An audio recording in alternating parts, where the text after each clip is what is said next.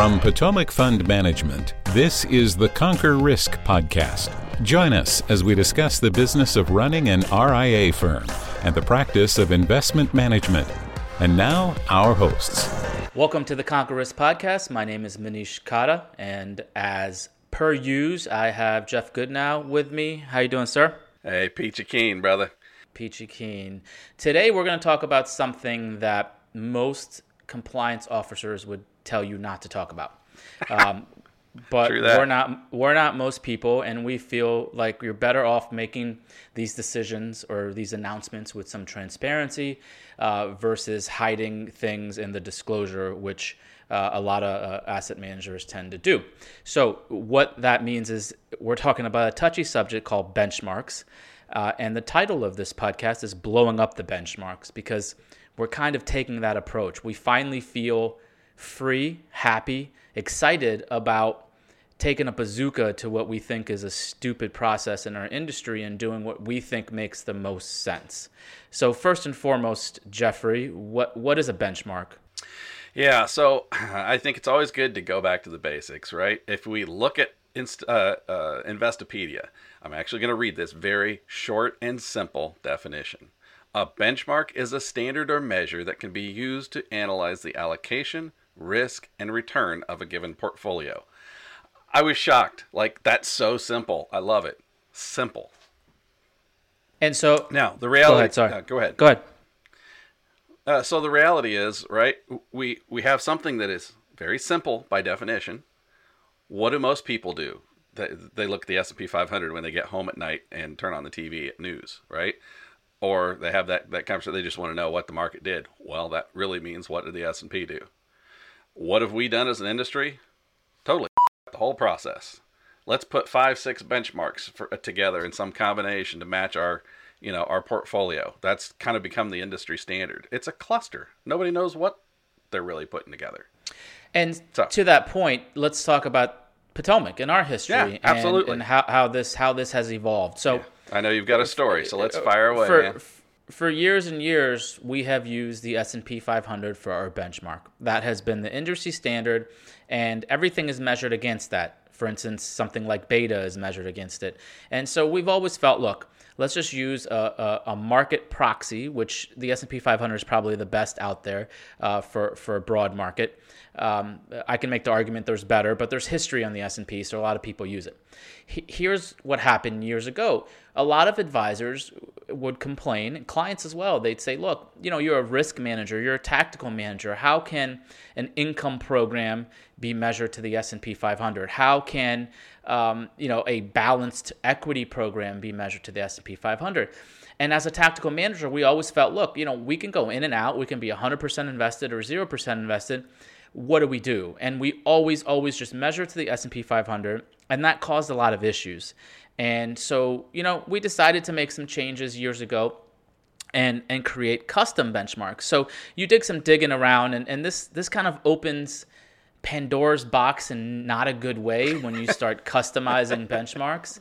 Um, and and we learned a lesson on that. But first and foremost, I want to I want to ask you, you know, when you as the OCIO here, you, you see a lot of managers, and and therefore you see a lot of benchmarks um, right. um, because there's no standardization. What popped out at you um, uh, when you do your job? Yeah, so so a couple of things. Um, uh, one is it, it's one thing to review, let's say, an individual manager. Same thing could be said about it, uh, reviewing an individual mutual fund or an individual product of any kind. Okay, that particular thing has a benchmark. That company has decided maybe it's one indice, two indices, five indices put together to make their benchmark. Okay, we could say maybe that's reasonable. In my role and in our function as OCIO and, and, and a multi strategist TAMP, the idea is to put multiple uh, models together, right? So that you end up with a better combination, a, essentially an optimized combination for the client's uh, overall experience. However, let's say you put three models together. Whatever the ratio doesn't really matter. From a reporting standpoint and a diligence standpoint, all of a sudden you end up having, if each one of those has three or four or five different benchmarks to match up with their product. You put the three products together, suddenly you have three things you've talked to the client about, and I don't even have enough fingers and toes to count how many benchmarks suddenly appear on a report. Uh, it's it's beyond ridiculous when you realize or, or take that perspective to it. So I'm going to point out another little flaw here in this process, and that is, you know, we, we look, you and I, you talked about our benchmarks. We've had uh, issues in the past trying to figure out, like, hey, our products, some of them are, you know, two decades old, three decades old, right? There weren't a lot of indices back then, so you have to put pick things that were, you know, around back then. Uh, I'm going to give you an example of a particular product. I won't throw them under the bus. I'm not going to name them by name. But here is one example of a benchmark combination for a particular uh, SMA product, right? A, an advisory solution. Essentially, it's for, for this particular model, it was 46% MSCI All Country World Index, 46% Barclays US Ag Bond. Hmm, okay, that's not too bad. 6% HFRX Global Hedge Fund Fund Index, and 2% Barclays US 1 to 3 month Treasury. Now, you know, two or three of those you probably know. But just to give you an idea, I think this is funny and it's it's worth the 30 second read because here's here's what the HF anybody know what the HFRX Global Hedge Fund Index is? It's actually I mean I do, but but yeah, well so uh, just think about this in perspective what we're trying to teach clients and use as benchmarks. This is designed uh, to be representative of the overall composition of the hedge fund universe. It is comprised of all eligible hedge fund strategies, including but not limited to convertible arbitrage, distressed securities, hedge fund or equity hedge, equity market neutral, event driven, macro merger arbitrage, relative value arbitrage. The strategies are asset uh, weighted based on the distribution of assets in the hedge fund industry. I need oxygen after that. I mean, okay, so it's only 6%, but I guess the point is you know, you end up with all these esoteric things th- thrown into this pile of crap.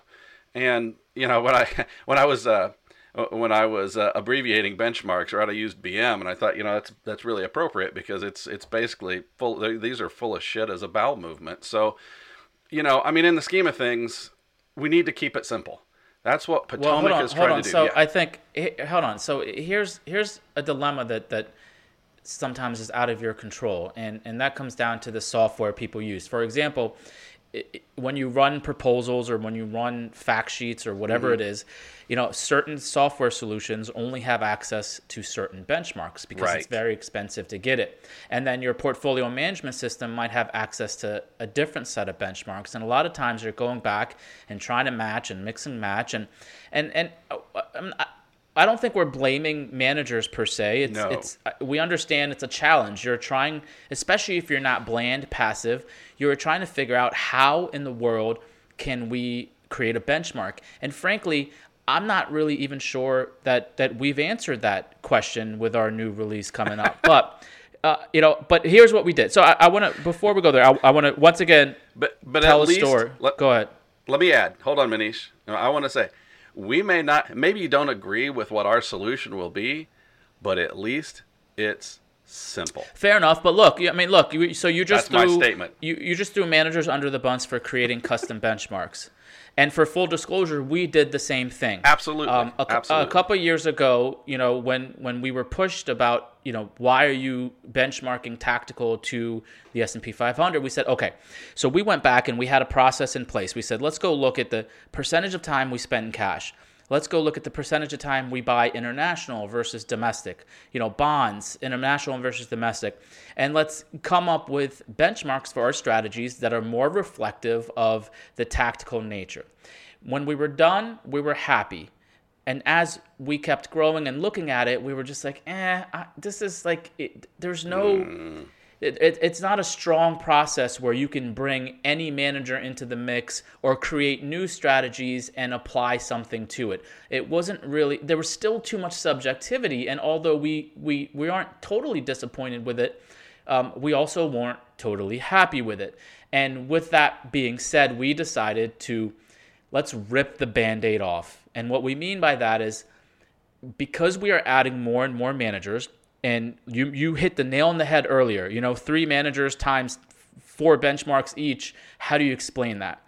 Let's create a simple process that anyone can understand, and no matter the style of management you offer, you will fit a bucket. Yep. What do you have to say? What do we do? Yeah, well, at first we needed to make sure that there was no subjectivity, right? We wanted a process that, in, in creating the benchmark itself for each of five categories, that there was a process in place, and and for us, that first determining factor was to use max drawdown. Now, yes, we are a risk manager. I look full disclosure, right? Clearly, we we, we, we understand max drawdown, and we've talked about that before. Um, but we've we felt like that is at least a statistic that doesn't change. You can't hide from it. It's a known entity if you have the right software to be able to see what this is for, for all these different strategists and models and, and securities and so forth. And so, if we can make something that is consistent with these five categories, then it doesn't matter whether you first are looking at a single solution or you combine multiple things together to get a, a combination. The end result is you look at what the, the max drawdown is, that tells you what bucket it's in, and the bucket has the benchmark. It's a very simple and, comparison. And so the, the cool thing with max drawdown, and, and you know we we love it, and we've been vocal about max drawdown, is the fact that we've always told people if an investment has incurred a max drawdown in the past, mm-hmm. you can bet your ass that it's going to incur it at some time in the future. Yeah, and so you know things like standard deviation can be um, eh, skewed by upside or downside volatility. There's a, there's every risk statistic out there uh, has flaws. We think that max drawdown uh, does not have any flaws, um, and it's the most purest form of of, a, of uh, identifying risk in a portfolio. And so that's what we wanted to back into and say, look, let's let's benchmark strategies based on the risk that they've incurred in the past um, a, as a proxy. Now, you said there's no subjectivity, and and there isn't. Um, you know, we may face some struggles with a new strategy that comes on board, but typically we don't approve strategies that don't have a track record, so that won't be a problem for us. And this is the reason why other TAMPs can't do this because they don't have track records that go back far enough if they have their own in-house manager and they approve strategies that have a one-year track record and and and this and this kind of stuff won't work for that, right? So the bullshit meter gets higher and higher um, when when you start creating you know these esoteric benchmarks. So um, so let's just be clear here. There's going to be five buckets, and Yep. within those five buckets, uh, it will be a combination of two indexes, either the S&P 500 or the Barclays Ag, and a percentage of each of those will be allocated based on max drawdown. So you know on the let's let's let's back into that. On the high end you're looking at probably 100% of the S&P 500 and on the low end you're looking at probably 10 to 20% right? And then and then in between will be broken out and we'll we'll have more information on it. But the point is everything whether it's income or alternatives or buy and hold or tactile it doesn't matter. It will be matched to a risk benchmark based on max drawdown and based on two indices that everyone knows about and the data is readily available Yeah, I think it's good too to understand the the, the buckets, right? Uh, and uh, perhaps we can create a graphic to, to throw up here uh, when we're we're uh, before we release the video. But you know, essentially, it's five simple buckets, and when we're looking at the maximum drawdown, it's you know it's it's essentially 1 to 10 11 to 20 21 to 30 31 to 40 and then 40 to 50 plus right so so again whether you're looking at one particular strategy or or or security or you're looking at some really cool combination that you love there's statistically a max drawdown for that that's easily you know if you have the right software is easy to calculate and boom it drops into the bucket you compare it to that that index uh, that index combination. So we just think it's a super simple way to be consistent and guess what harkening back to what you said in the beginning you know even we did for 20 plus years use just the s&p for everything so the s&p is a big marker here and the s&p and the us ag are really kind of the two predominant players when you look at uh, across the board what what people know, uh, regular clients know, and also what you know everybody sees and understands. So let's just use that. Going back to simple. and and and we yeah and we went through an exercise of trying to figure this out and and, and you know as as you're working on different managers and add them to the mix it just it became confusing and you know one of our favorite quotes um, and I'm going to paraphrase a little bit here, is uh, perfection is achieved when there's nothing else to take away, uh, not adding more shit. And so we've always said if we can keep it simple, uh, the story is simple, the benchmarks are simple, and you can explain it to a client. There's comfort level all around. And we just saw too many proposals where we would look down and it would say benchmark, and we go down to the bottom and we'd think to ourselves, what the actual f- is this? There's like seven different benchmarks, percentages all over the place 46, 4, 2.5. N- no- nothing made sense. And so that was our goal when you and I sat down and said, we have to simplify this, not just for our sanity, but so clients understand what they're getting into. And, Right. and I, th- I think we achieved that. There's going to be blowback. You can't make everyone happy. We stopped giving a shit about making everyone happy a a long time ago. but and, and we'll we'll take it. You know, if, if there's if there's that. blowback, we'll take it and, and and we'll explain it over and over and we'll send this video to them because frankly, we did it for transparency, for simplicity, and for explainability. And that's that that's it. So with let's wrap this up. I think this this goes uh this explains it all well. What's um what's your recommendations this week? Yeah, so my recommendation is going to be kind of a throwback. Look, a lot of people may have seen this in the past. I know this this this goes to Maryland, but uh, there's a there's an old HBO series that's still available on HBO Max called uh, The Wire. It's one of the first. Uh, Hey, hold on. series. hold yeah, on. yeah. So uh, now I'm going to interrupt you because full disclosure, away. you know, Jeff, Jeff, Jeff and I work on a, like a notebook before the podcast, so we prepare. and so I saw this recommendation, and I'm like, dude, this is like recommending people drink water. Everyone and their mother has seen The Wire. Like this is not something new. Not Um, I. And uh, but uh, but apparently Jeff hasn't. So yeah, No. recommend away, Bubba. Yeah, well, I do what I can, right? I mean, it's uh, you know you can pay for it on Prime, but if you got HBO Max, you should be able to just do a search and find it, and it's like five or six seasons. So, you know, look, uh, one of the things I find kind of cool about doing throwback recommendations is it's fun to watch. I think this came out like the first season was like 2002 or something. I don't know. You might have been six years old. Um, and and uh, you know when it's that old, what you end up seeing is a whole bunch of actors and actresses that maybe didn't they weren't necessarily prominent then, but they've gone on to do other things. Like one of the characters is the boss for the Jack Ryan movies with John Krasinski, right? I mean, it's like, oh, okay, wait a second, here he is, you know, clear back then doing this other thing. Um, so I just I enjoy that sort of thing. Um, watching some of the old movies, old series, and, and so forth. So I thought I'd throw it out there, something different. What do you got? It's awesome. Yeah, yeah, The Wire's highly recommended. So absolutely, if you haven't seen it, check it out. Um, Yeah. it's oh, a, it's a by the way, show. we should probably add, just for clarity, right? It's basically a crime drama, so it's all about the drugs, the narcotics, the you know, the wire, right? You think about you know that sort of thing. Uh, so at least now you know what it is as you go to the recommendation. So fire away, man. Cool.